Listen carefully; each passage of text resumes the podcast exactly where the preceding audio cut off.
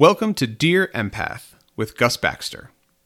On this weekly podcast, we discuss all things personal, spiritual, and professional growth and break down these philosophies into everyday language we can all understand. Let's walk on this journey together.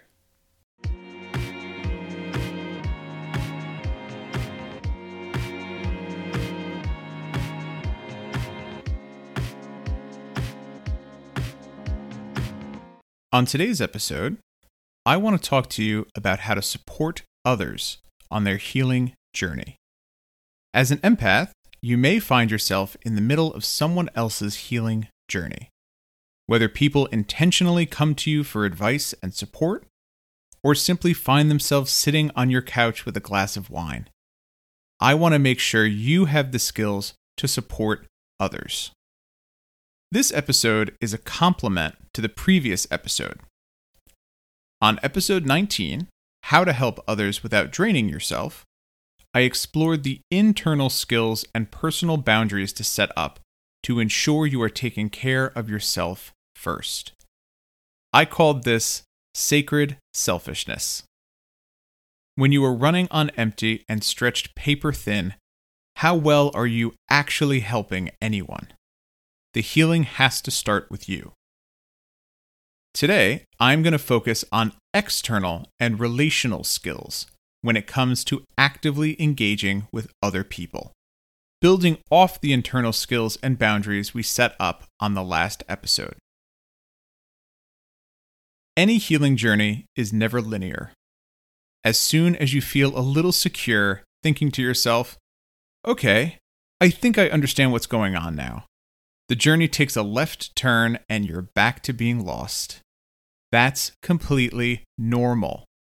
This means that the journey and your experiences will vary.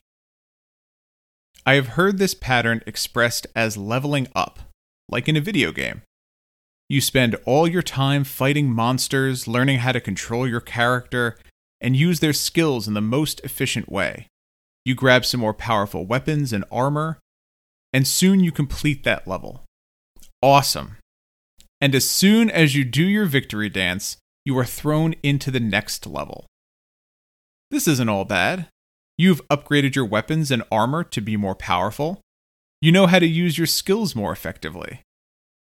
What was hard to beat before is fairly easy now. Starting a new level is full of new challenges and new enemies, but also new opportunities for growth. It may feel like you're starting back at square one, but you are carrying with you all of the upgrades, knowledge, and skills you've picked up along the way. Think back to your own healing journey. What are some experiences that would send you on a negative spiral a year ago that can't even touch you now? That is your level up. When it comes to supporting others, Keep this metaphor in mind. Healing is never linear. Although it may be frustrating to hear your friend vent about the same things week after week, try applying the metaphor of leveling up. It may sound like they are remaining at level 1, still learning how to swing their sword or loose an arrow, but trust that they are growing.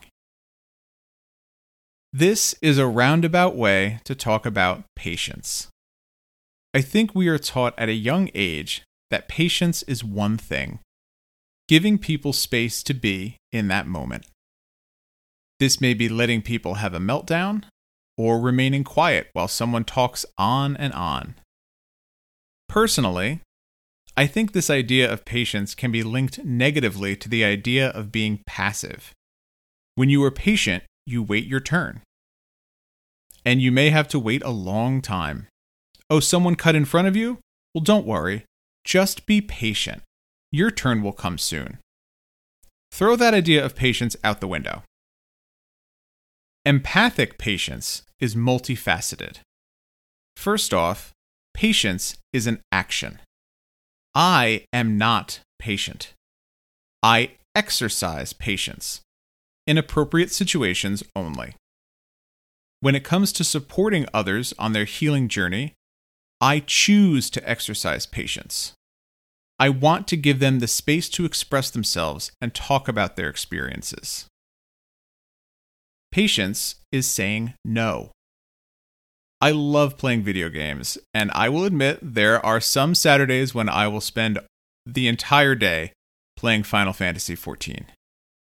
But there are times when you have to say, this is enough, and turn it off.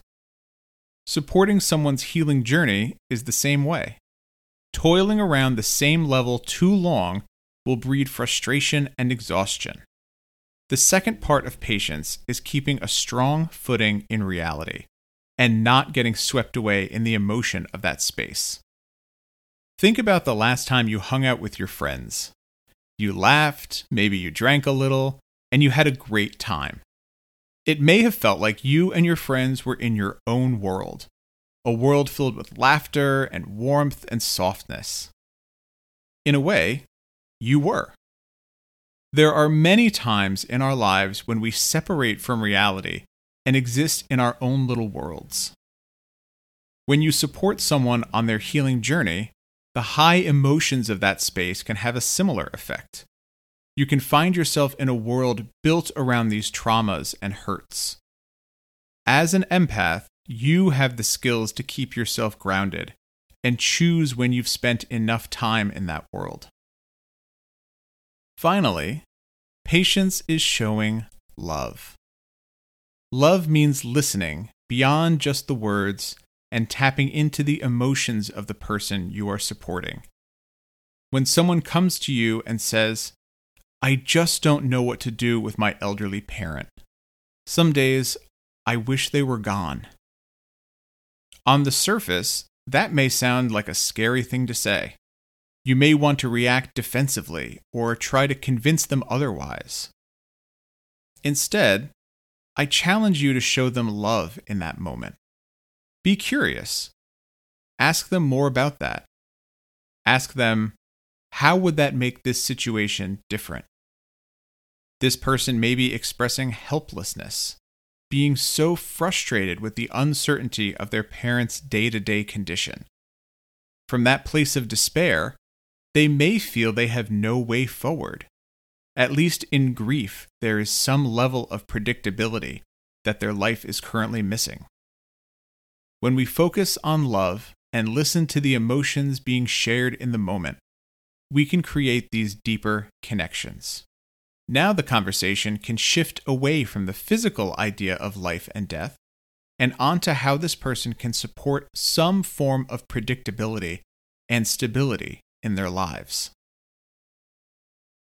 Supporting others and utilizing your external skills can be a little more difficult than utilizing your internal skills. When you work internally, it's just you. There are limited variables, and you are only focused on yourself. When you put these external skills into practice, you are engaging with the complete unknown of another person. Learning how to float and flow through these interactions takes time. Don't be discouraged if you leave one of these conversations feeling drained and tired. Take time to reset your own boundaries. Ground, clear, and protect yourself, like we talked about in episode 10. Practice makes proficient. Give yourself this grace and space to grow. I want you to ask yourself how do I know if someone is on a healing journey or not? What do you think is a sign of someone on a healing journey? How do you express to others that you're on a healing journey? If your answer is, I don't really know, I guess I verbally tell some people, but otherwise I keep it to myself. Yeah, same here. And if that's a common thought between the two of us, I imagine it's a common thought shared between most people. When it comes to identifying who is on a healing journey, I would argue that everyone is. Treat everyone as if they're on a healing journey. I am so proud of you. I'll talk to you next week. Dear Empath with Gus Baxter is a product of Atlas Readings, LLC You can find out more information at www.atlasreadings.com or at patreon.com slash atlasreadings.